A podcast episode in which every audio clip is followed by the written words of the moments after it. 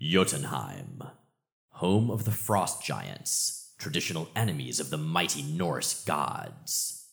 Jotunheim, where winter's domain endures forever and spring is a forgotten word. Jotunheim, within whose icy wastes the only living thing is death.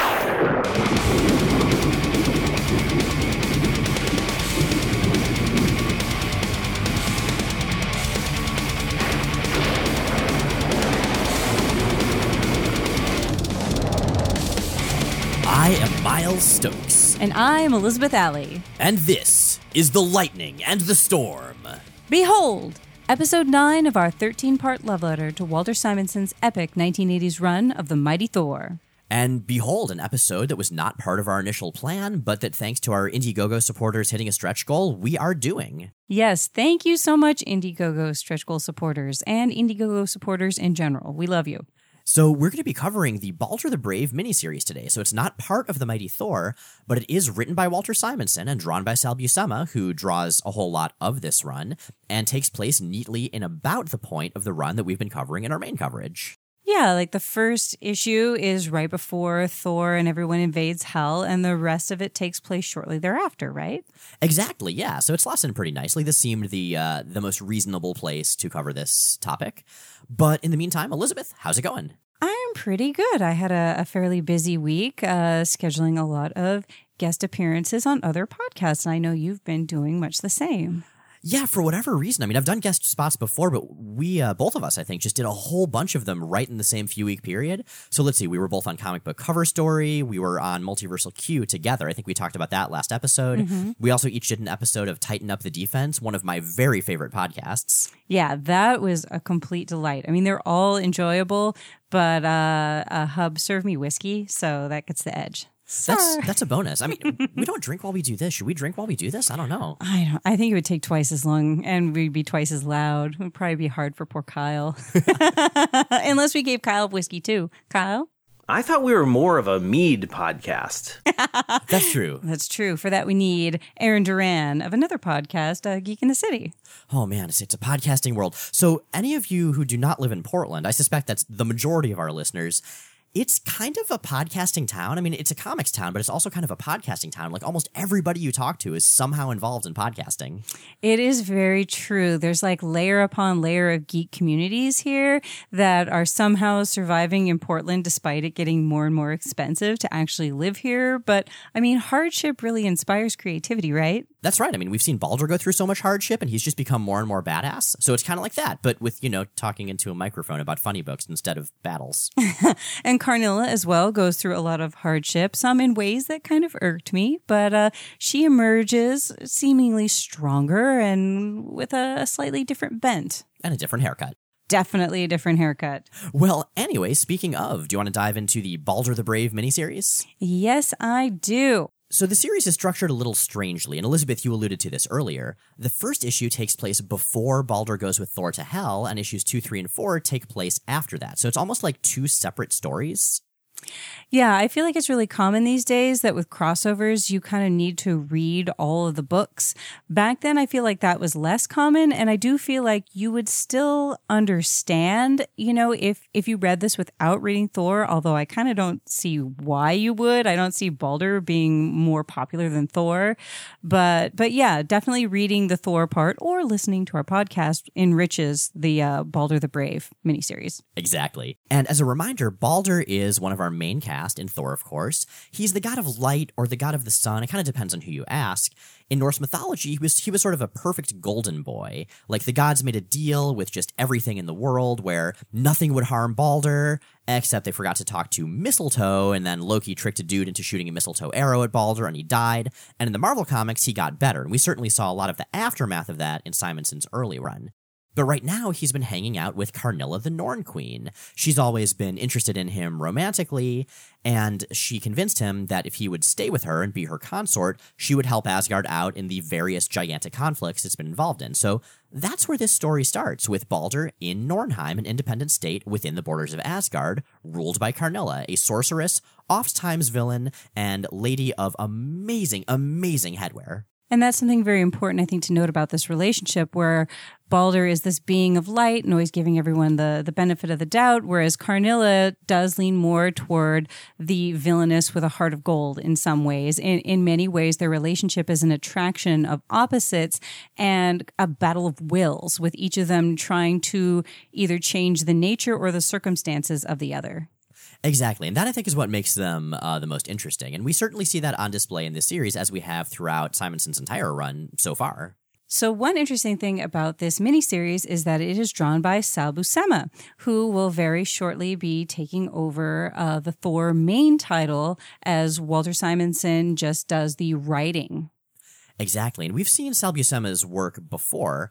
Uh, he did uh, issue number 355, where Thor goes off to the icy wastes and wrestles with his great granddad, Tiwaz of the Wastes. And uh, Sal did a great job there. And I think Sal Buscema is a pretty good choice here. I mean, I will always prefer Walter Simonson to basically anyone, except for maybe somebody like Bill Sienkiewicz or Art Adams, who have very different styles from Simonson. But if you're going to have a successor to Walt Simonson, you could do a hell of a lot worse than Sal Buscema. Yeah, I feel like this is a really solid choice. He's got this sort of dark fairy tale style art. Like he perfectly kind of depicts this world and these people. He's very good with Balder and Karnilla's faces, kind of the, the face acting, as we call it these days from artists, is really spot on. And the hats. Of course, and that's vital for anything involving Karnilla. Now, interestingly enough, this issue and this miniseries opens with characters who are very much not Balder and Karnilla. In the deeps of time, the harvest god Frey, who has a sweet mustache and tiara with big wing blades, so already we know he's Asgardian, was into a lady named Gerd, and he asked his buddy Skirnir, who has a sweet mustache but no tiara, to woo Gerd for him. And so Skirnir, with a gift from his buddy for whom he's wingmanning, which is the Sword of Frey, a sword that fights on its own and makes its wielder invincible, yeah, he does indeed go off to woo Gerd. Successfully, in fact. But the years go by and the sword is stolen and vanishes into the mists of time. But the narration's quick to remind us the mists of time in this case just mean Nornheim. The sword went to Nornheim. We don't see anything about Frey or Gerd or Skirnir again, but that sword is going to be a big deal. And this seems almost irrelevant to start it this way. I mean, do we really need an origin story for a sword that's going to feature into this? But I like it because it starts it off as almost a fairy tale. It starts it off with this air of history and of grandeur, and that sets up the story to come quite nicely, I think. Yeah, and the scene with Balder and Karnilla as we first see them is also very fairy tale like. I mean, Balder is literally like feeding birds and talking to them, and you could imagine that maybe earlier they actually dressed Karnilla, which would make some sense because she does not have her hat. So I feel like this means that she and Balder, you know, have really let down all their defenses. They are really, you know, being emotionally open with each other, and I wonder, gee, I mean, have they given up the condoms too? How would Asgardian condoms even work? Well, they do talk about Karnilla's icy sheath a lot here. Maybe that's what they mean. I don't want to wear an icy sheath. That sounds horrible. Maybe it's like um, the Frost Giants. That's like their side gig. They like make Asgardian condoms. That would have some really like George Costanza type side effects, you would think. Oh, God. Yeah. It's a Jotunheim prophylactics. It's a growing industry. You should invest. growing. well, anyway, I'm glad we've gotten off to a great start here. We're the classy podcast. That's how you know who we are. yup. We're technically not explicit in terms of the words we don't say, but the rest of it, uh, you know, we do what we can. Absolutely. And so does Balder. yes. so anyway, uh, yeah, Balder is on Karnilla's porch, basically. Her, her roof porch. Is there a name for that? I feel like there's a name for that. It's like a terrace. It's a terrace, yeah. yeah. Talking to birds. And I, I agree. It's a very Disney like scene. You get the impression he just got done singing a song with them. But Karnilla is just super happy to be hanging out with this literal and figurative beacon of light. I mean, she's always respected and been attracted to Balder because of how pure and noble and happy and positive he is. And that's exactly what is on display here. Do you know how long, brave Balder, it has been since the birds have deigned to perch atop my eyrie and sing their songs of love? Mayhap I hold the bird seed in a friendlier manner than thee. And they're challenging each other, they're making fun of each other a little, but at the same time, you get the strong impression that it's very affectionate, that that sort of slight, gentle antagonism is just a part of the dynamic that they both enjoy. We were talking earlier about how they were kind of like a 40s film duo, you know, with this kind of sharp, you know, barbs at each other, but get the feeling that they really do love and respect each other. They do. And Karnilla is definitely starting to soften. I mean, we've seen her in the past as a real hard ass. I mean, she doesn't suffer fools lightly if people cross her. She is uh, ready with a quick blast of sorcery, but she seems happy and relaxed for kind of the first time. And of course, this starts going to pot immediately because Agnar the Vanir, Balder's buddy, is riding into Nornheim with a message for Balder. And where this was in continuity, like we said, this is right before Balder goes off to hell with Thor. So that indeed is the message Agnar bears for Balder that Thor needs his help because only Balder has ever made his way out of hell.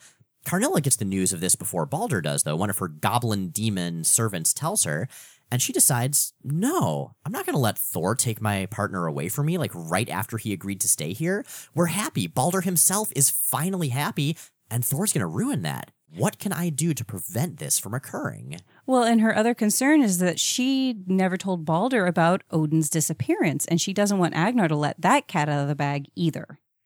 So demons or goblins or I don't know what are they, Elizabeth? Like Karnilla's got these servants and they're sort of these little green dudes, which I, I, don't know why that's the case. When Walter Simonson drew Nornheim, I don't believe we've really seen her servants be demonic. Yeah, it's really strange. They are referred to as demons within the comics because I was looking that up too to see how I should refer to them in my notes. And later on, we do see that she has like Asgardian slash humanoid residents, but I don't know, maybe they were some sort of like refugees from another Heim that were like relocated there or something. I don't know. I'm not sure, but they do look pretty cool, and Sal Buscema draws really fun demon goblin dudes. But anyway, yeah, some of these demon goblin dudes capture Agnar. Agnar, of course, being Balder's, I don't know, squire, retainer, something like that. Apprentice, uh, unrequited love. there might be some some between the line stuff going on there. It's true. I mean, honestly, can you blame him? Balder's one attractive fellow, both in body and soul. It's true. But yes, uh, Karnilla sees Agnar before her, quickly finds out what's going on as he tells her of the message he has to deliver, and Karnilla decides no, this can't happen, and she has a way to fix it. Alas, young sir, I fear your speech is all gibberish to me. Kazap! And suddenly, Agnar can't speak English, or, you know, Asgardian, or whatever it is they speak here. Yeah, and she scrambled his brain so he doesn't really remember why he's supposed to be there either. And she throws him into a deep, dark dungeon and basically says, Well, keep him fed and safe, and I'll figure this out later. Exactly. And Balder asks where Karnilla's been, and she tells him, Oh, don't worry about it. It was just an itinerant tradesman. She talked to him, no problem. And this reminds me a little bit of the scene in the Hell arc where Amora the Enchantress is being followed around by Skurge, seals his feet in like tree stumps, and when Heimdall asks who it was, she just says, Hey, don't worry about it. Yeah, she's like finger waving it away, and she's kind of mad that he knows about it at all. And it's because a bird told Balder this, and birds and Balder talking to birds is going to be a very recurrent occurrence in this arc. And in the dungeon, Agnar, he starts losing track of time very quickly. He can't remember his name or his mission. He can't talk right. In fact, the first time he tries to, we get some pretty awesome gibberish. Kagruger? Right. Ain't this Meg right? Poor guy. But there is food, like we said. Karnilla's not going to starve Agnar. But when a rat approaches trying to get some of that, Agnar throws his goblet at the rat and immediately regrets it, thinking to himself, And yet, mayhap I have acted too hastily. For am I not the same as they? Lost, alone, a mere speechless, brutish thing? And I seem to remember another, a gentle being who called animals of every kind friend. So, when we first saw Agnar, he wanted to kill Balder because Balder had killed his father in battle.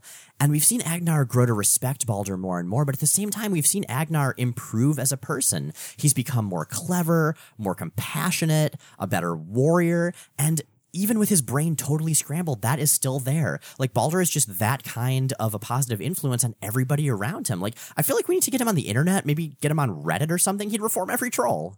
It's true. It's like Balder's generous spirit and the way he gives everyone the benefit of the doubt uh, gives people the space to be better people.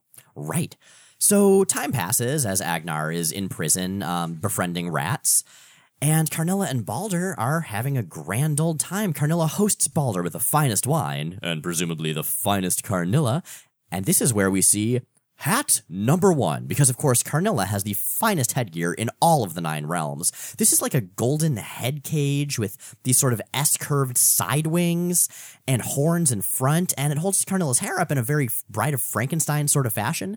It's pretty great. And regular listeners will probably remember that we do a Hell's Haberdashery Award at the end of every episode, Best Hat. And after a while, we had to disqualify Karnilla because she has so many amazing hats, but she even outdoes herself in this miniseries.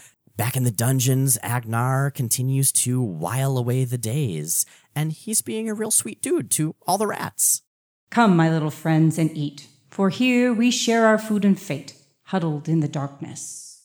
And Karnilla and Balder continue their honeymoon period, riding through green, beautiful fields. And Karnilla mentions that they've been more beautiful since Balder came. Karnilla in already hat number two, a simple gold green head frame with curved vertical horns. When she's out riding, she keeps it relatively basic, by which I mean far more elaborate than anybody else would wear, but restrained for Karnilla the Norn Queen.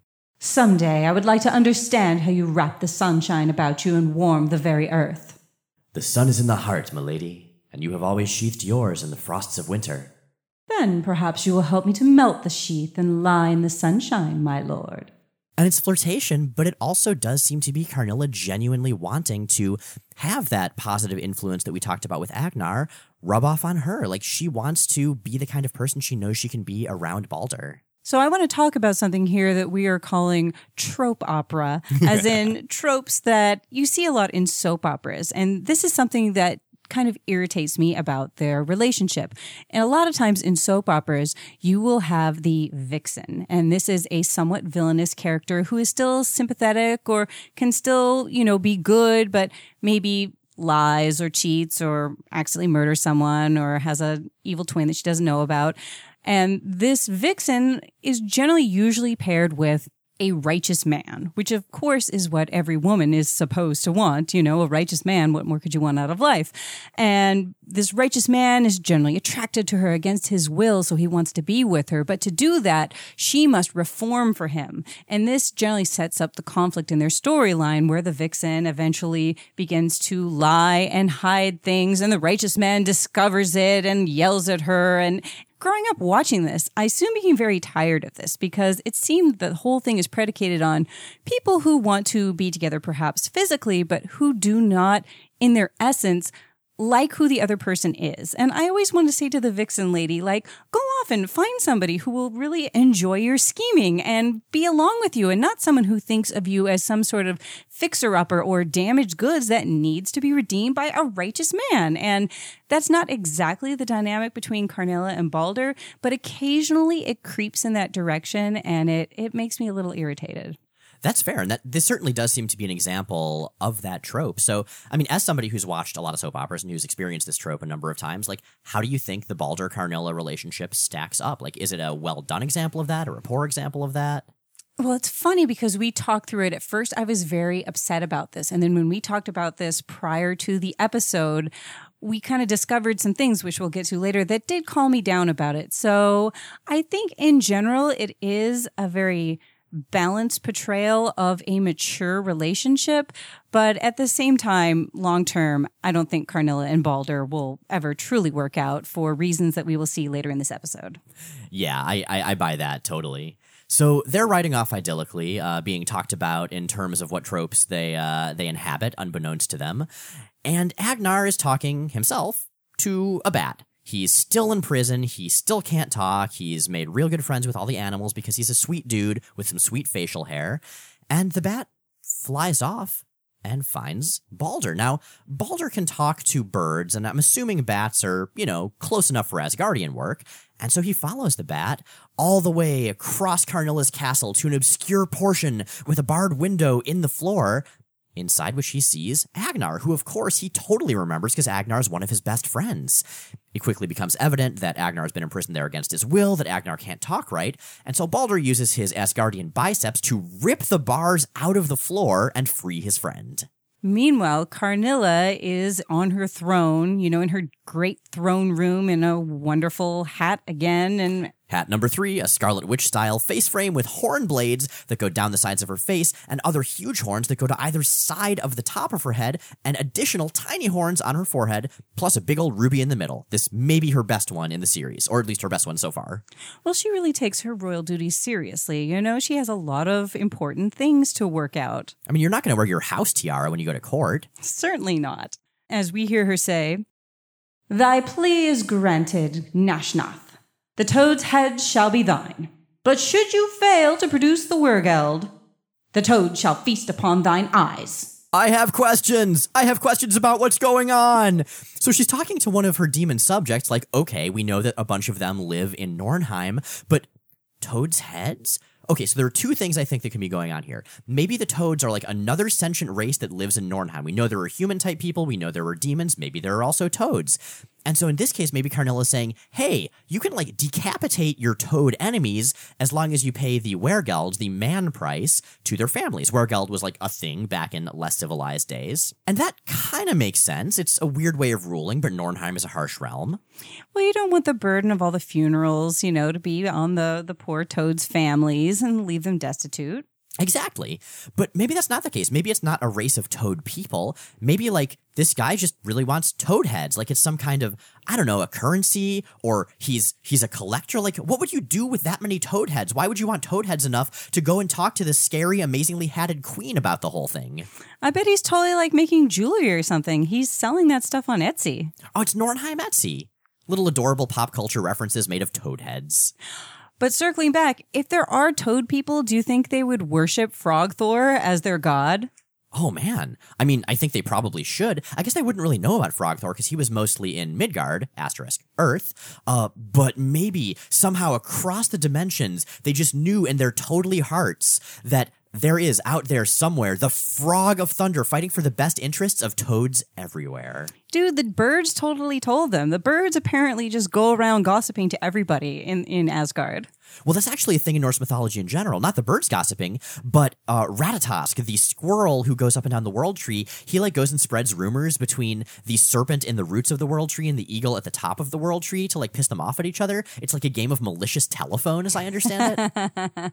Of course, that makes total sense. but we Norsely digress. The point is, Karnilla's doing her queenly duties, and I choose to assume that every day involves figuring out toad heads when the door is burst off of its hinges, sending a guard flying and revealing Balder the Brave. He's found that itinerant tradesman with a problem, and he is sure that the, you know, benevolent, wonderful Karnilla can help him. Yeah, Balder knows exactly what's going on. It didn't take him long to put two and two together. He knows that Karnilla imprisoned Agnar, and he's pretty sure she did so for not the best of reasons. So he politely but firmly asks her to undo the curse on Agnar's speech. And she's backed into a corner. She clears the room and bitterly kisses Agnar, restoring him, and then gives them both epic side eye, biting her lip angrily from the foreground as Agnar delivers his message. I really do love that panel, though. Like, we see Agnar and Balder talking, and in the foreground, Karnilla's like facing the reader and is clearly just so annoyed by this whole situation. I have to say, throughout this part of the arc, Karnilla reminded me so much of Veronica Lodge from the Archies. I can totally see that. Oh man, now I want to do like an Asgard Archie mashup. Like, like who would all the different characters be? I mean, would Thor be Archie, or would that be somebody else? Well, here I think Balder is Archie and Agnar is Jughead, for sure. Agnar would have his own amazing hat. of course. Jughead would probably win Hell's Haberdashery at least once. Of cou- yeah, he would have to. Well, anyway, Balder is angry because he never heard from Karnilla about Odin dying slash being lost. But Karnilla points out, what would the point have been of her telling him? To what end? 'Twas beyond your power to aid him in that final moment, or mine. Better to stand in the sun than cry in the dark.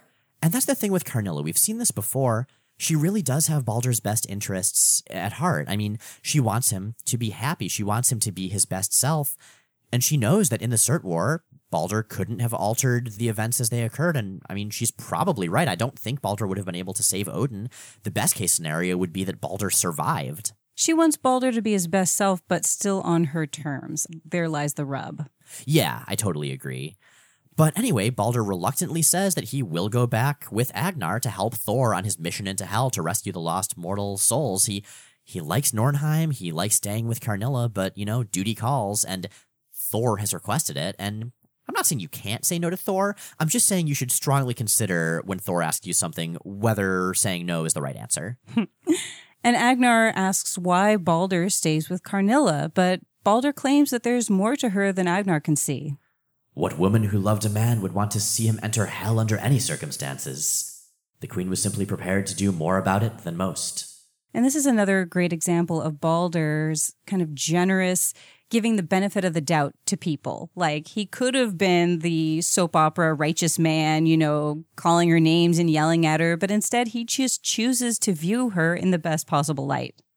Well, Karnilla herself, even though Balder is being rather charitable toward her actions, she's still not pleased. She is lounging on this sort of beanbag looking bed in what may be the least practical nightgown ever, and with Hat number four. This is a purple tiara with sort of a bat cutout right at her hairline and these sharply V angled horn blades on either side. This may be my favorite hat in the series, but it's, I don't know. There's just so many options. I do like the bat cutout though. That is good design. It's true. It's kind of like she could moonlight as like a Batman villain, his like nemesis. Oh man. She does play a good nemesis, so I'm down. She could give Catwoman a run for her money, I think. Hell yeah. So Karnilla ponders because Balder's going to go to hell, literally hell, like where dead people go. It's going to be horrible battles. I mean, she's heard a little bit about just how bad it was for him the first time. And she does have the Sword of Frey, an invincible sword that would make him invincible and almost unstoppable. She could give it to him. That would ensure his victory. But she's so angry. She's so angry that he would leave her for this, what she sees as a fool's errand. Yeah, you really see her struggle with it, but she basically talks herself out of it. Well, Balder and Agnar are certainly keeping busy because, as you may remember, Balder had been eating his feelings for a long time after the first time he went to hell before Simonson's run started.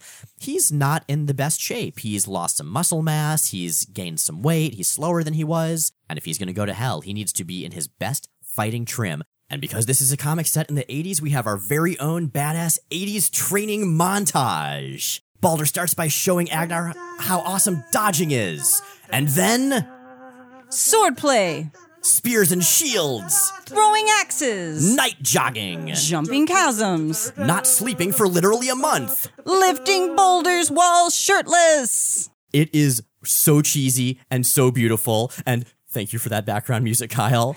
Uh, especially the part at the end. I mean, they're literally like, they're super buff. They have 12 packs in their shirtless bodies. They're holding up boulders and Balder's counting out 329, 330. Like, it's so delightfully over the top. It is like the most over the top CrossFit, you know, workout ever. And I like to think that this is how Chris Hemsworth and Chris Evans trained for the Avengers movies. I like to think that it was exactly like this. But I gotta say, I mean, as a 30 day fitness plan, that's a pretty good one. Like, they get into phenomenal shape, especially with the whole not sleeping for a month thing. That's impressive. Um, I mean, it kind of reminds me of in the X Men and New Mutants Asgardian Wars story when Karma wandered through the desert and lost like hundreds of pounds protecting a little girl. If you want to get in good shape, you head to Asgard. Just give it a month and you're gonna be fine. You're gonna be in boulder lifting prime. Yeah, Balder should totally cash in with a fitness plan and a DVD.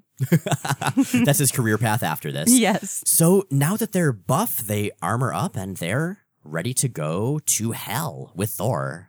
And Karnilla bids Balder a bitter farewell. And just to set up the scene, they are down on the ground getting ready to leave, and she is up high in a balcony, and they've got their guards around them. So they're saying goodbye in public, and Karnilla is really upset. And to show how upset she is, she's wearing hat number five, which is sort of a golden crown with like 50s car style seven shaped fins going up and then to the back of her head.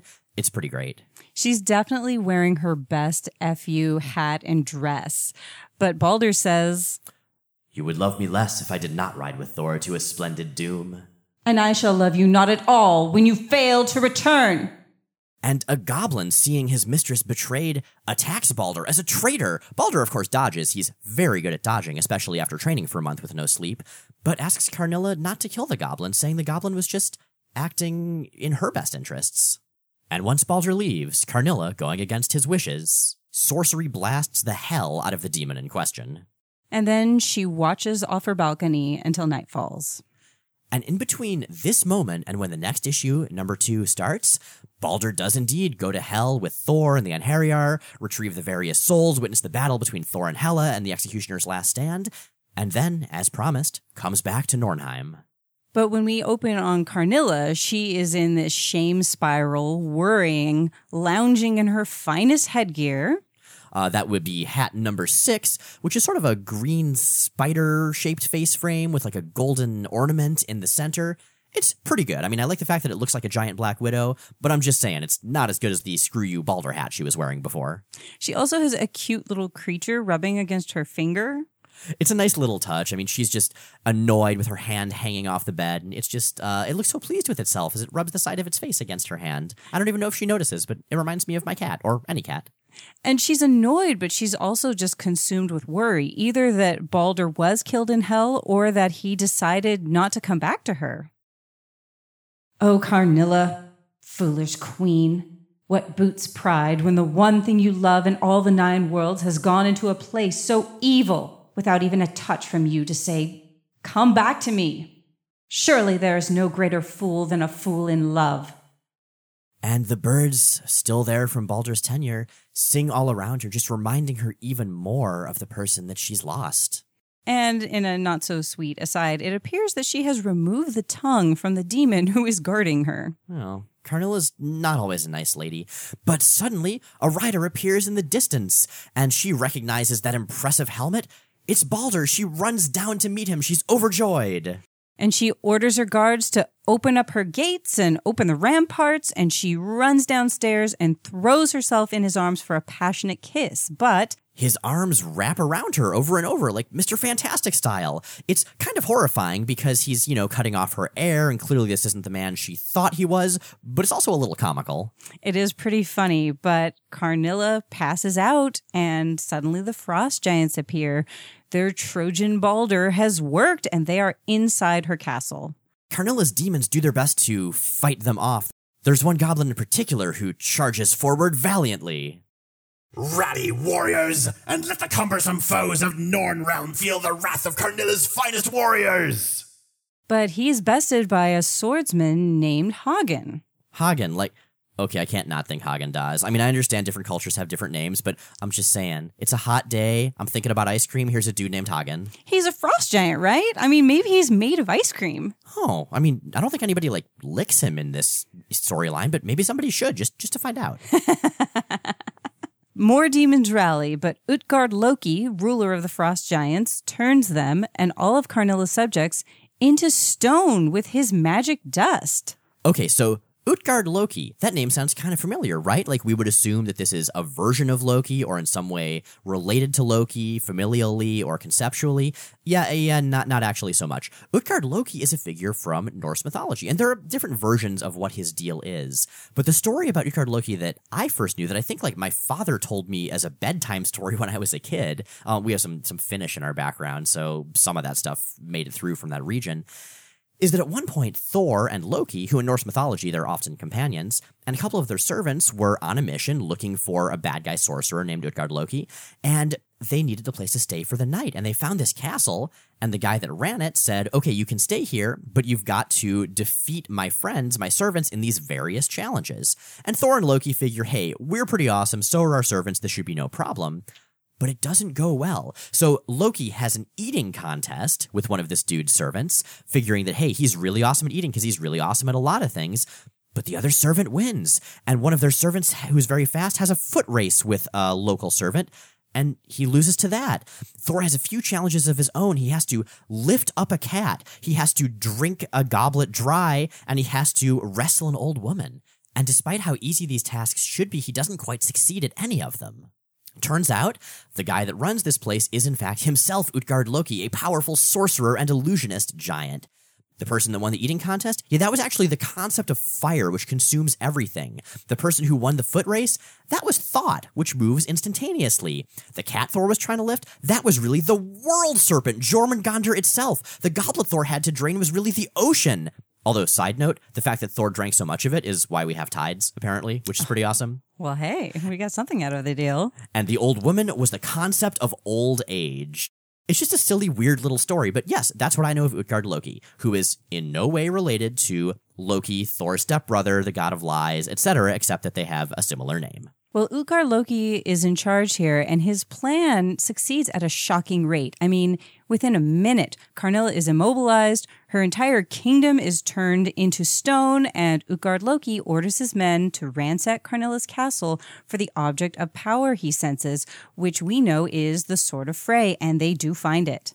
And remember, Karnilla was considering giving this sword to Balder. If she'd done so, it wouldn't be here right now, and it wouldn't be in the hands of the Frost Giants, who, having heard that Odin's been defeated, are preparing to destroy Asgard. That's why they're attacking Nornrealm right here, because that's a potential ally of Asgard. They want to weaken Asgard as much as possible before they make their big move. But also, if Karnilla had given Balder the sword, she may not be unconscious right now. And the false Balder shears Karnilla's hair off, shackles her wrists and mouth, and the frost giants take their captive back to Jotunheim. And it's not long before they arrive at a gigantic palace made of ice, and Utgard Loki turns villainously to his prisoner and says, Welcome to your new home, Karnilla. So that's no good for her. And I gotta say, seeing her like this, seeing her not only with her hair cut off, with her dress all torn up, with shackles around her mouth and her hands, but she doesn't even have a badass hat right now. I know, like, it is very ironic that Karnilla, who's always been a very powerful, guarded individual who was just talking about being a fool for love, was indeed a fool for love. She would never rashly have ordered them to open the gates if she hadn't thought it was Balder, and that was her downfall. Exactly. Well, soon after, Agnar and a wounded, heartsick Balder, you remember he saw his ex, Nana, in hell, returned to Nornheim. They've survived Hell, but Balder's sort of trauma has, has returned. He's, he's low once again. As they get into Nornheim, though, this is not the Nornheim they remember. The crops have all withered and died. And out there in the fields, out on the roads, it's all the subjects of Nornheim as statues. They've all been turned to stone all across the realm by Utgard Loki's magic. Next, they head to Karnilla's castle, and while Agnar wonders if perhaps Karnilla turned everyone to stone, Balder says she does protect her own. I mean, besides removing tongues and such. Agnar wonders if they'll ever know what happened, and Balder says that Agnar must practice seeing more. One of the songbirds, I told you this was going to be a theme, begins to speak to Balder, saying that it was the frost giants. Agnar's not so sure about this, but as Whiteface the Eagle appears to help out, Agnar finds a subtle clue. By the eye of Father Odin, it is the evidence I seek, hidden in this side of the courtyard. Okay, so the evidence that's hidden in the courtyard is a giant goddamn frost giant axe. Yeah, keep practicing, Agnar. He's going to get much better faster. For right now, I mean, he still found a clue, even if it was a somewhat obvious clue. Meanwhile, Balder finds Karnilla's hair and deduces that she was taken as a slave. Agnar notes that Karnilla needs help, but wouldn't they be better off without her? Balder replies, Though you may not approve of her, Karnilla came to Asgard's aid against the forces of Surtur, and I would not refuse succor to anyone in need. Your first impulse was the true one, Agnar. So they leave for Jotunheim with Whiteface as a guide. And speaking of Jotunheim, in Utgard Loki's fortress, Karnilla is in rags, still bound, scouring the floor of the fortress. Laugh now, you clods of little imagination. Someday Karnilla will be free of these shackles, and when that day comes, her heart shall be as hard as these stones. So Karnilla, psychologically, is by no means broken, even if she's being demeaned in a number of ways at once. And this brings me to my next trope opera. Again, this is a typical trope from a soap opera rape as redemption. Now, Karnilla is not physically raped, as far as we know, in this. Uh, in this mini series, but it's kind of disturbing how completely her agency is taken away from her. Her entire kingdom poof in a puff of dust. She's literally shackled. Her wrists are shackled. Her mouth is shackled and she has lost everything. And while I know Karnilla has always been a semi villainous character, this really seems an extreme form of character growth to me. Yeah, and I do appreciate that. I mean, psychologically, she remains pretty much unbroken for the entire series. I, I think that's that's huge, and that's the reason that this works a hell of a lot better than it could. Absolutely. It'd be so much worse if she were cowering or crying or anything like that. She's still Karnilla underneath it all. Yep, she's still all about swearing vengeance whenever possible, and I respect that in the character. Me too. so Balder and Agnar are on their way to find out what happened, to rescue Karnilla, to see what the frost giants are up to. And they come suddenly to the edge of a cliff. It looks like the path is just gone. But Whiteface knows it's an illusion, and Balder follows him, you know, on his horse right off a cliff. Agnar is not so sure about this. I mean, he recognizes that there's magic afoot, clearly, and that Whiteface the Eagle knows about such things, but he's not about to just ride out into air. I mean, he's seen Looney Tunes cartoons. That doesn't work out. So he chooses another, safer path and loses his horse and almost his life. And he's frustrated. He wants to fight things he can see, not illusions. Illusions. But Balder encourages him to follow him through a seemingly solid cliff, and after a pause, Agnar joins him. And then apologizes to Whiteface the Eagle, asking the Eagle to forgive him for doubting him. I do not think I was meant to be brave. Perhaps I should return home to Vanaheim and become a tailor.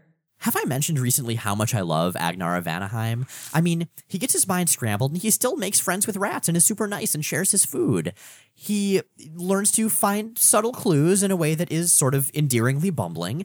And here he's being all self deprecating and humorous and not bitter about having to deal with this world of sorcery and delusion. Like, he's just a good everyman kind of guy. Admittedly, an everyman who got shirtless and lifted a boulder 330 times, but still. Yeah, I really love how the kind of mentor apprenticeship relationship between Balder and Agnar is here. It seems really appropriate for who they are, and where sometimes, you know, Balder seems to me to be a little judgmental or condescending of Karnilla within the context of a romantic relationship, I feel it really works in this friendship between Balder and Agnar. I agree. Well, speaking of Karnilla, after a hard day's work, she is rewarded. Utgard Loki frees her and turns her into a bird. A bird with clipped wings. Yeah, she tries to escape and cannot, and Utgard Loki says, Well, since you insist on remaining here in Jotunheim, little dove, we had best give you a safe place to rest, lest my clumsy brothers step on you there, upon the floor. And he puts her in a cage raised high above the floor. Out there, I sense the presence of something good, something noble, something that does not belong in Jotunheim. I really enjoy here that Utgard Loki is just a villain. He's like, all right, I'm the bad guy, and so good things therefore are my enemy. Like, it's not that thing where the Brotherhood of Evil Mutants eventually renamed themselves the Brotherhood of Mutants. No, Utgard Loki is going to own the fact that he's evil, he's a bad guy, he enjoys villainy and anything otherwise he has no patience for and wants to kill. he knows who he is and what he wants, and he's okay with it. He's living his truth. Meanwhile, Balder and Agnar are making camp near the fortress when they hear something. It's the demon that Balder saved from Karnilla, Rat Tusk, the one that attacked Balder and then he begged Karnilla not to kill. It looks like he survived and followed Karnilla to Jotunheim, and now he's found Balder and Agnar. And he tells them he's found a way into the castle and wants to show Balder, but only Balder. Agnar, of course, is suspicious, but Balder knows, hey, this is the only way, and agrees to follow Rat Tusk, asking Agnar to stay behind. Agnar quickly falls asleep and is awakened again by Balder. However, this ain't Balder. It's clear to Agnar by Balder's words, and also by the way the birds do and don't interact with him, that this guy's gotta be a fake. And Agnar just in time evades the treacherous attack of this fake Balder, because he got dodging lessons, because Balder's real good at dodging. The two fight, but the birds attack Balder's eyes and Agnar slays him. And it turns out this was a shapeshifter who quickly turns into a weird green form that kind of reminded me of the monster from the Doctor Who serial City of Death that Douglas Adams wrote. You ever see that one? That actually does ring a bell. Yeah, his face looked kind of like green spaghetti. He also reminds me of one of the guys from TechNet. I can't remember his name. Uh, TechNet had that green guy with the big googly eyes. Numbers. His name was Numbers. Yes, he reminded me of him. Totally. But Agnar realizes, okay, if that was a fake Balder, then my suspicions were correct. The real Balder has to actually be in trouble. And he rushes forward, only to find a familiar cape and boots and horned helm, face down in a pool of blood. Balder the Brave has been slain. And the outro copy says it all. Next, Balder A. The blasted, B. The bludgeoned. C. The bloody, D. The buried. E. The bygone, Check one and don't miss the answer in the next exciting installment of Balder the Brave. On sale eventually. And that brings us to Balder the Brave 3, Balder the Warrior. And I love this opening text. So much that we already said it at the very beginning. Elizabeth? Jotunheim, home of the frost giants, traditional enemies of the mighty Norse gods. Jotunheim, where winter's domain endures forever and spring is a forgotten word. Jotunheim, within whose icy wastes the only living thing is death. I mean, I don't know how death could be the only living thing, but I'm not too concerned about logic when something sounds that badass. Yeah, it's pretty awesome. So Agnar is still over Balder's body and he swears upon the eye of Odin he will avenge Balder. And then realizes, wait, that ain't Balder because as he turns over the body, he sees Rat Tusk dressed in Balder's armor. What the hell? And Agnar has been learning how to see more with his eyes very rapidly because he turns and looks at the footsteps and tracks in front of him and figures out a whole flashback. This is impressive. I mean, from barely noticing a giant axe in the corner to being able to perfectly reproduce conversations that happened earlier that day just from looking at footprints. Agnar's a damn quick study. I don't know how they teach people in Vanaheim, but I'm impressed. But we see Rat Tusk leading Balder to a shadowy secret passage into the castle. Balder ain't no dummy. He draws a dagger threateningly, but his words remain like honey. The defile before us is deeply shadowed, and I, who fear nothing else, am afraid of the dark. But you, Rat Tusk, surely you are shivering only from the cold. And he puts his helmet, cape, and leg warmers on Rat Tusk and asks him to go ahead, since Balder is so afraid. Rat Tusk clearly knows he's screwed, and as he runs forward with Balder's knife behind him, just yells out, It's I! It's I! Rat Tusk it is! Do not! Clump! Thuk! The giants realize their mistake quickly, but can't find Balder because he's clinging to one of their boots as they go into the castle.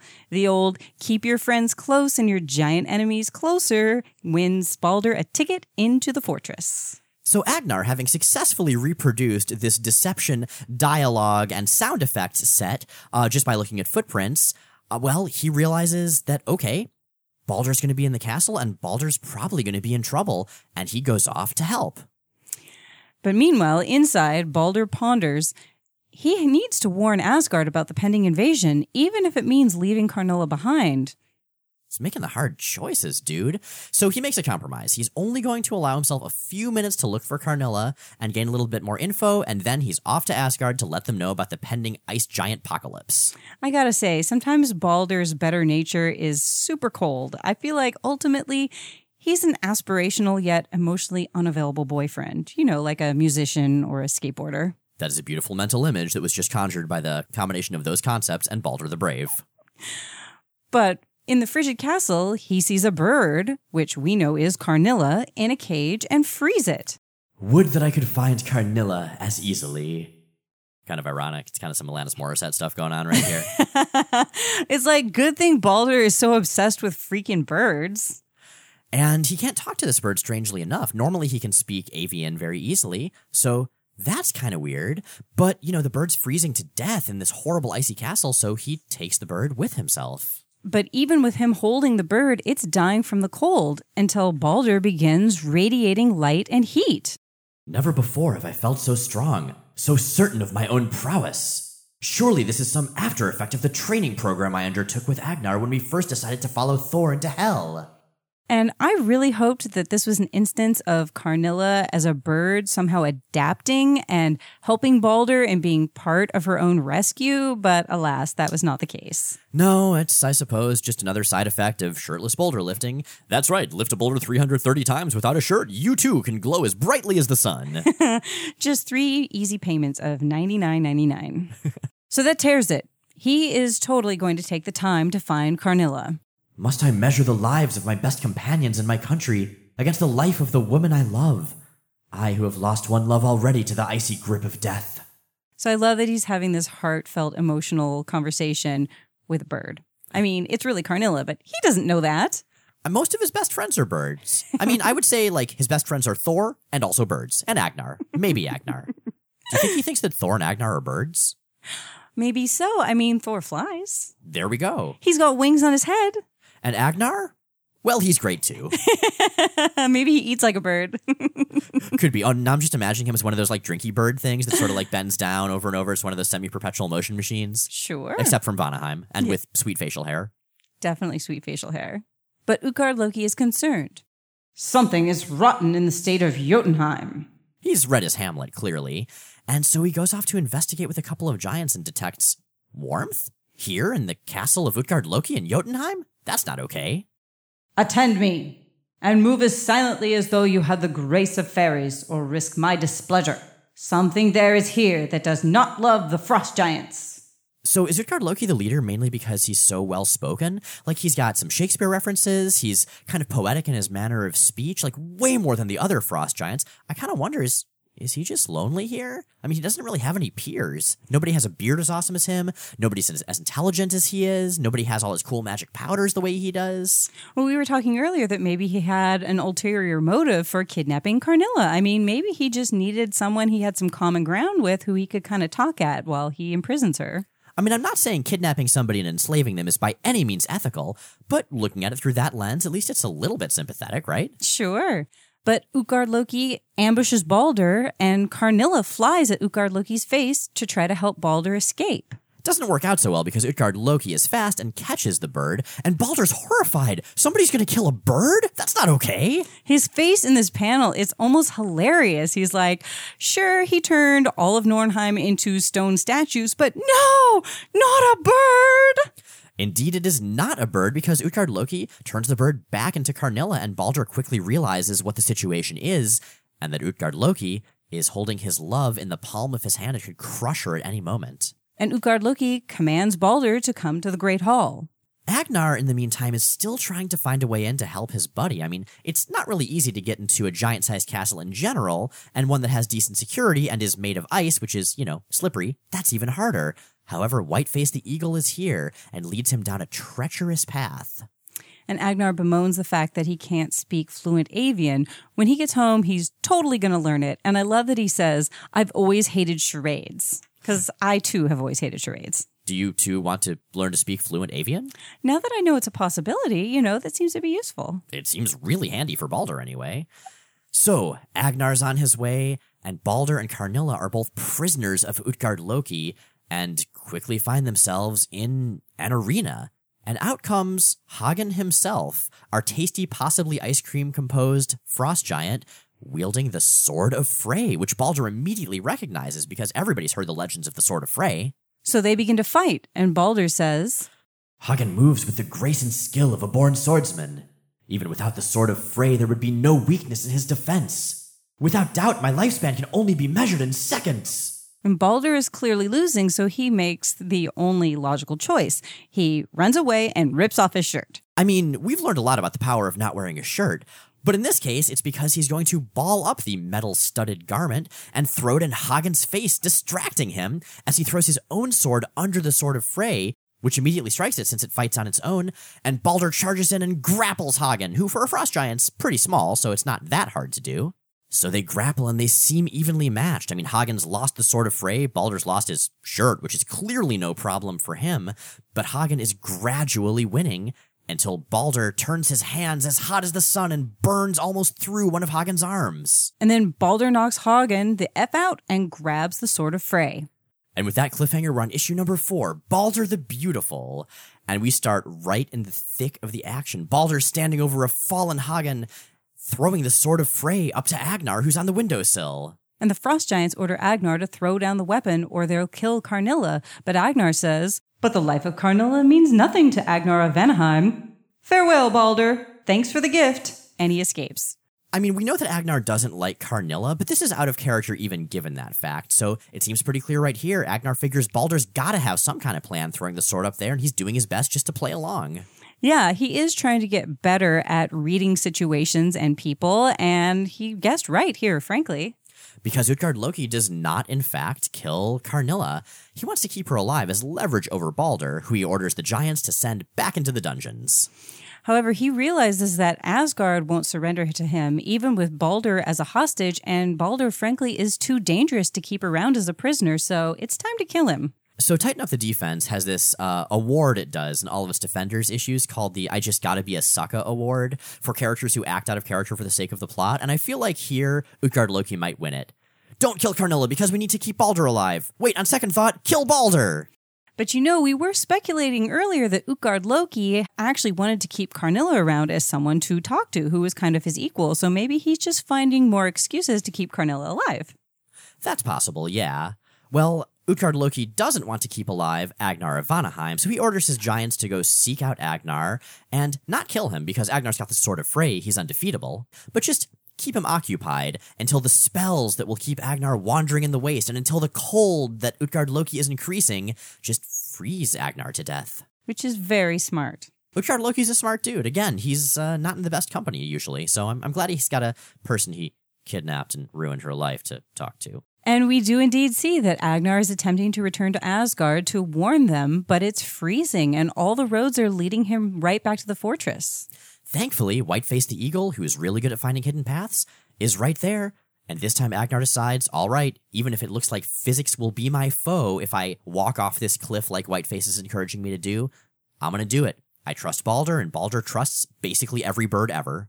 So back at the fortress, we see that Utgard Loki has made the classic villain mistake and is showing Karnilla the secrets of giant magic. And I do love this as he just totally villain splains his plan to her and villain splains how all his magic works.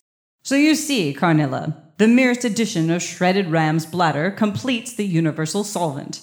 It's like Utgard Loki, the science g- Goki. But he's making the weather ever colder. Soon it will be so icy that a warm blooded creature will perish while the frost giants only grow stronger.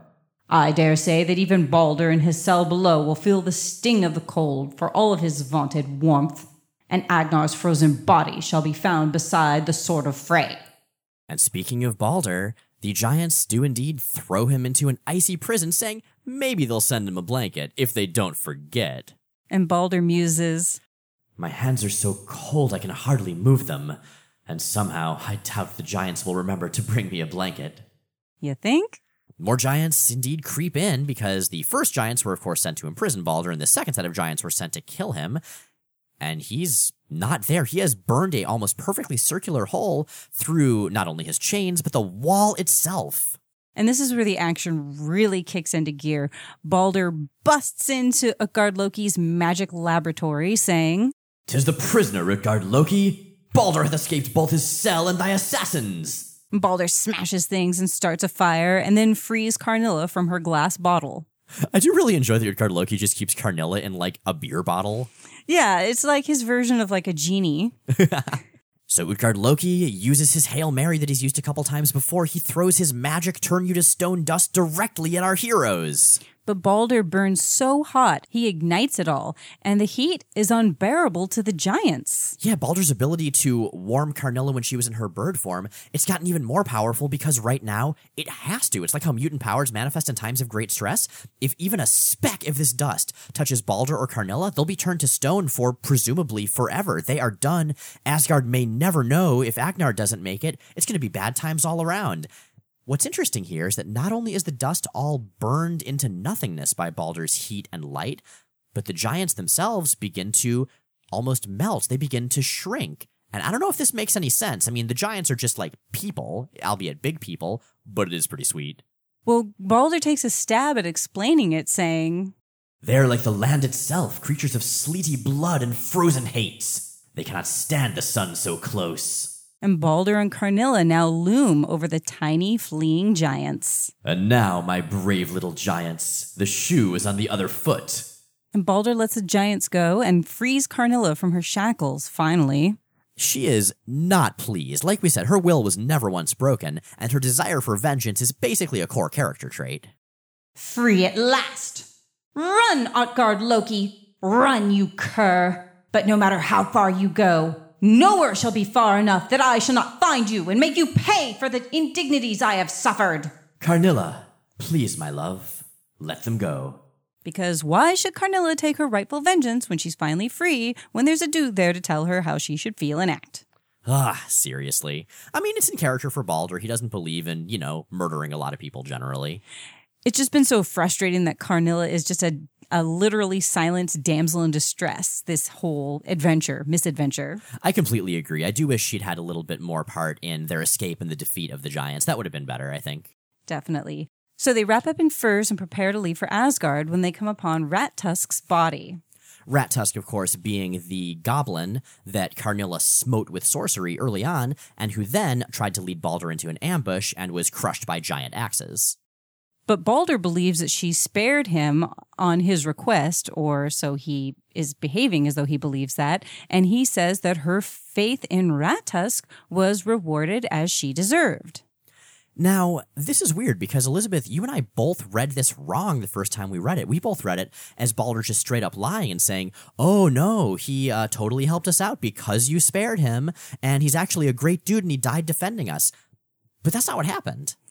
Yeah, when we went back to read it over again, everything he said was technically true. You know, that Rat Tusk survived and followed Karnilla to Jotunheim, which he did probably because he was in league with the giants, but that is something that Balder left unsaid. And then he died in Balder's place, which implies he was protecting Balder. In fact, it's just that the deception didn't work out.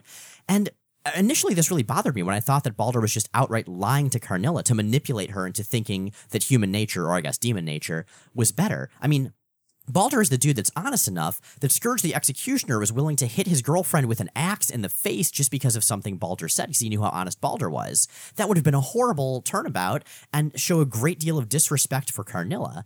Now, maybe it still does, because Balder clearly is being vague enough in his words that he's letting Karnilla assume what he wants her to assume, but for me, it does help a lot that he's not lying to her, that he's letting her nature, which has improved, which now has a little bit more faith in the goodness of living creatures, come up with a story of what must have happened. Because this story does affect Karnilla deeply, she begs Balder to please bury Rat Tusk and not leave him to the animals. Yeah, so here we see Karnilla, honestly, at the most compassionate she's probably ever been even if it's for a creature that maybe doesn't deserve that compassion. And again, it ties back into the overall theme that Balder does give everyone the benefit of the doubt. He portrays them in the best possible light. And even though it seemed a bit shady here, it does leave people the room to actually become those better people. You know, like people rise to their expectations. And so, after burying Rat Tusk, Balder and Karnilla continue on their way. But a person also continuing on his way is Agnar, who has finally, finally made it to Karnilla's castle in Nornheim, where he finds Hogun the Grim, one of the Warriors Three, waiting for him. And Hogun, who of course first noticed Agnar when he was a callow youth trying to challenge Balder, he sees Agnar and realizes that he has grown and matured. And of course, he also recognizes the Sword of Frey. So Agnar quickly fills Hogun in on what's up. There are these frost giants, they did some bad stuff, and now they're gonna be attacking Asgard, and we have got to warn them like right away, dude. And Hogun, on his part, reveals that Balder has been declared the new lord of the Golden Realm. Right, because after the whole Frog Thor thing, of course, Thor nominated Balder to become the new king of Asgard, and everybody agreed. So they leave a note to that effect in Karnilla's door, as in they stab it there with a knife. Hogun's got a lot of knives. And they depart for Asgard. Balder and Karnilla continue on their way, making camp during the long journey, still talking about the fact that Balder urged Karnilla to let the giants go, and that's what they did. I still wonder what kind of love for me you bear that holds your hand from striking at my enemies. Have you not considered, Karnilla, that sometimes there is more cruelty in kindness? And it's true that the giants will have to live with their humiliation and defeat as laughing stocks. Karnilla recognizes that that's true. I sometimes wonder, Balder, which of us is the crueler? They speak again of Rat Tusk because Rat Tusk's death has clearly influenced Karnilla a great deal. Balder wonders aloud to Karnilla if Rat Tusk would have sacrificed himself for her if she had punished him the way she wanted to, and in fact actually did. Yeah, and again, this is where Balder is kind of crossing the line because Balder does in fact know that Rat Tusk did not sacrifice himself for Karnilla. But Karnilla admits that she will always remember her demon. She had just never before seen one of them perform an act of loyalty. She's really starting to change the way she looks at everything. Perhaps you are right, and love is a greater weapon than fear. And this is a cool panel here. Karnilla's face is literally divided in two by the firelight. You can see her wrestling with her two sides. One of the things I like most about comics is the way you can do visual metaphor like that in a way that I don't think you can do nearly as well in any other medium. And Sal Buscema is quite good at it. But Balder replies, Perhaps love is not a weapon. Karnilla says she is a queen without a kingdom, but Balder encourages her to figure out how to save her people, with him by her side. As they owe their allegiance to their queen, does not their queen owe her allegiance to them? And they return to Karnilla's castle, where she notices Hogun's note. And she debates what to do. She is furious because she's just gotten Balder back after hell. And now, now that she reads the note, she realizes he's going to be called away again, this time probably forever. Unbelievable. Balder hath been chosen ruler of Asgard, and this note bids him return to the Golden Realm at once? No! I'll not stand for it. But as she wrestles with what the right thing to do is, she eventually does decide to tell Balder, to give the note to Balder, saying that they're both trapped by their obligations. He can't stay, and she can't leave. And this is such a huge moment of character growth for Karnilla. I mean, she didn't tell Balder that Odin was dead, this huge thing that he would absolutely want to know because she wanted to keep him. And here, something that's going to pull him away even more and probably forever, she decides to let him know. She decides to, with her own words, end her relationship with Balder the Brave. And she gives him her ring to remember her by and a kiss and says, Now go, my love. Before I forget, I am a queen and not a woman. And this is a hell of a kiss. It's an entire page spread, and Buscema really just shows the passion and the regret and the longing already beginning to build between the two of them who are going to be so soon separated. I really like the way this works out here. and the ending narration is amazing. Save the hoofbeats of Balder's steed, there is no sound at all in Norn realm. As Balder the Brave rides forth into the day to assume the mantle of Liege Lord of the Golden Realm of Asgard. And at night, the only sound is that of the rain softly falling within Karnilla's chambers. Boo. I just feel so bad for Karnilla. I mean, she's all alone. Yes, she's had some personal growth and a spiffy new haircut, but all of her minions are stone, her boyfriend is gone, and she's sitting alone in the rain. Yeah, I mean, I guess she's just going to spend her days from now on trying to figure out the right giant magic that she learned from Utgard Loki while she was in his beer bottle so she can unstone her subjects. Yeah, maybe she can like import subjects from other realms, you know, to get her going somehow. Uh, subject who really like statuary, maybe. so yeah, that's the Balder the Brave miniseries, and I don't know, I have, I have mixed feelings about it. I mean, I would say it's definitely not as strong as the main Walter Simonson Thor run. I think there's a lot of fun stuff to recommend it, but like we touched on, there's also some stuff that's a little iffy. It is, but at the end, it is nice to see some real growth from these characters, and it is a truly kind of tragic earned ending, which is effective. One of the things I like about it is that while Karnilla is perhaps manipulated by Balder, well, I mean, she's straight up manipulated by Balder. The growth that she has as a person, you know, becoming more understanding, becoming more compassionate, less selfish, that does work for me. Partially that's because she's had Balder around to sort of lead by example in that regard. But I kind of got the impression that's what she was always seeking and wanting to have him by her side. She wanted to almost learn to be a different person, to learn to be a better person. Yeah, it's the little ends justifies the means to me, but she did have some authentic growth and she does seem to find some comfort in that, some strength. And so that's where we leave Balder the Brave. He's had his own miniseries, which I don't think I would have expected. I mean, he's not nearly as, as interesting a god as, say, Thor or Sif or Odin or Frigga or even the Warriors 3, but it's fun stuff. And we do have enough little goofy moments and enough talking to birds and shrinking down giants and such things that uh, I'm glad we read it. And I'm glad we had a chance to cover it. Me too. So, that may be the story, but of course, that's not the full story. It couldn't possibly be without our recognitions of merit. And Elizabeth, I think you're going to start us off this time with the Crack-a-Doom Award for the best sound effect. Yes, and my sound effect was the as the giant shrank. One, because it was kind of an amazing sound effect. It literally sounded like they were choking, but man, I had no idea that frost giants could shrink. It kind of reminded me of the sound that like ice cubes make when you put them into your water and they have that sort of like crackling, groaning kind of sound. Now I'm just picturing the letter whoever does these sound effects, like doing that and trying to be like, okay, but what letters are those?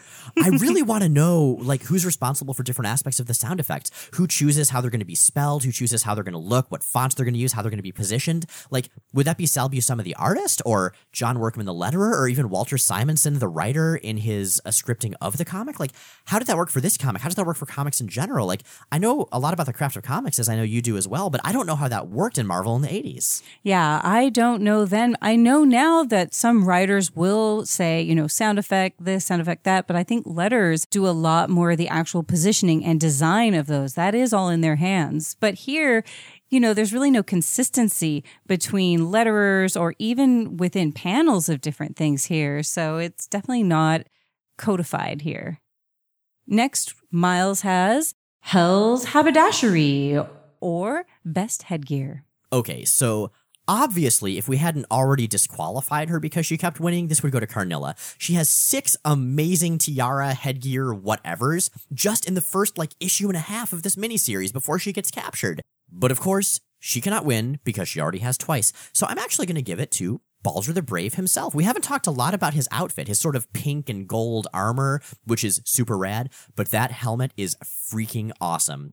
He's got this sort of Magneto esque purple headgear with a white H shaped piece on the forehead that points sharply skyward and these wonderful little Viking horns, and these enormous golden curved plates to either side of the helmet with these sharp inward curving corners and holes that make them look kind of like birds facing each other, which is both appropriate and badass. Uh, you know, it's sort of naturey. I gotta say though, that helmet has to be so freaking heavy. I mean, if those are big metal plates, that thing's gotta weigh like 50 pounds. I guess lifting boulders also gives you a really strong neck. I guess so, man. I mean, I know the Asgardians are all much stronger and tougher than normal human beings, so I guess they could all just dress like that. Maybe it's like how in Dungeons and Dragons, dwarves don't have to worry about encumbrance up to a certain level, like they just ignore it. Yeah, I was just reading yesterday in the Marvel Wikia. It said something like Asgardians' flesh and bone is like three times denser than uh, than regular human flesh and bone. So there you have it. I guess Asgardians must be really heavy also. They must leave really deep footprints at the beach. Yeah, well, that's why it's so easy for Agnar to read them. Ah, it all comes together. I'm glad we figured this out. Yeah. That having been decided, let's move on to the Whatsoever holds this hammer. award for the worthiest object in the story. And that, of course, is the Sword of Frey. It is the whole reason Karnilla got invaded, presumably, which kicks off a big part of the story. And it was a capable MacGuffin throughout. Also, it, it fights on its own and it makes the wielder invincible. It kind of reminds me of the singing sword from that cartoon and probably also from, you know, actual like Arthurian mythology. Yeah, yeah. I mean, it's a pretty good prize to get. I'm kind of glad that Agnar ended up with it. Yeah, and I think he does actually keep it after the story, doesn't he? He says, I mean, he does mention to Hogun that he doesn't really know if he's worthy because he hasn't actually had to use it yet, but Hogun gives him some encouragement that he's probably going to use it pretty well. Side note, Agnar doesn't really show up much after Walter Simonson's run, and that's so sad because he's one of my favorite Thor characters. Like, I know he's not as flashy and doesn't have special powers. He's just like a normal everyman, or at least as much of an everyman as you can be if you're from freaking Vanaheim. But I, that was part of his appeal for me always. Like, I wish Jason Aaron would bring Agnar back because so far Jason Aaron has yet to disappoint me with his interpretation of every character in Thor. So let, let's get some Agnar going on. Yeah, I mean, that seems like a lot of buildup to never then go forth with the character. Ah, what can you do? All right, we're going to wrap things up with Miles's Most Metal Moment Award. Now, not everything that's metal has to be long ships burning or giant battles in which countless warriors die. Not everything has to be gods fighting in the heavens or demons rising up from the flames. So here, I'm gonna go as our most metal moment for Balder and Agnar's amazing training montage, 80s hair metal style with like the middly in the background as they get super buff over a month. They don't sleep for the entire month. The narration tells us they don't rest or sleep. That is damn impressive. Maybe that has to do with having very dense flesh and leaving deep footprints on the beach. I don't know. But nonetheless, it's pretty awesome. They have weapons training, they have long runs on the beach, they have jumping from cliff to cliff. They, of course, lift giant boulders 330 times while shirtless because, you know, shirts just get in the way of your boulder lifting. This is such a gloriously 80s, like Top Gun version of masculine badassery. Is it ridiculous? Well, of course, but it's also a fair lot of fun. kind of like this miniseries. Yeah, it is the best. It is amazing. And again, I just love picturing like the actors who play Marvel superheroes undergoing this process to prepare. Agreed. So there you have it, the Balder the Brave miniseries. Uh, thank you again, Indiegogo supporters, for um, helping us fund this episode so we could make it happen. Next time, we'll be returning to Thor as a tragedy strikes, and nothing is what it seems. Kurse and Malekith, Balder versus Thor, and finally, Thor's beard. This has been, and shall ever be, The Lightning and the Storm!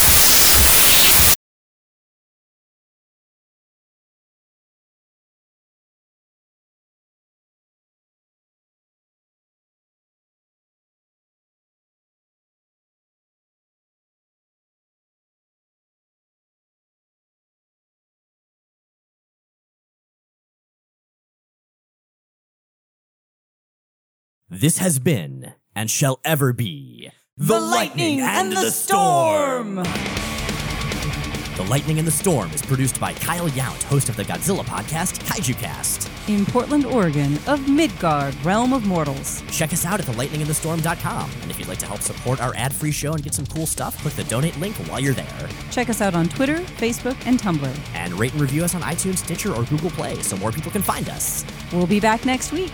Until then, Fight on, brave warriors, for valor, for glory, for Asgard!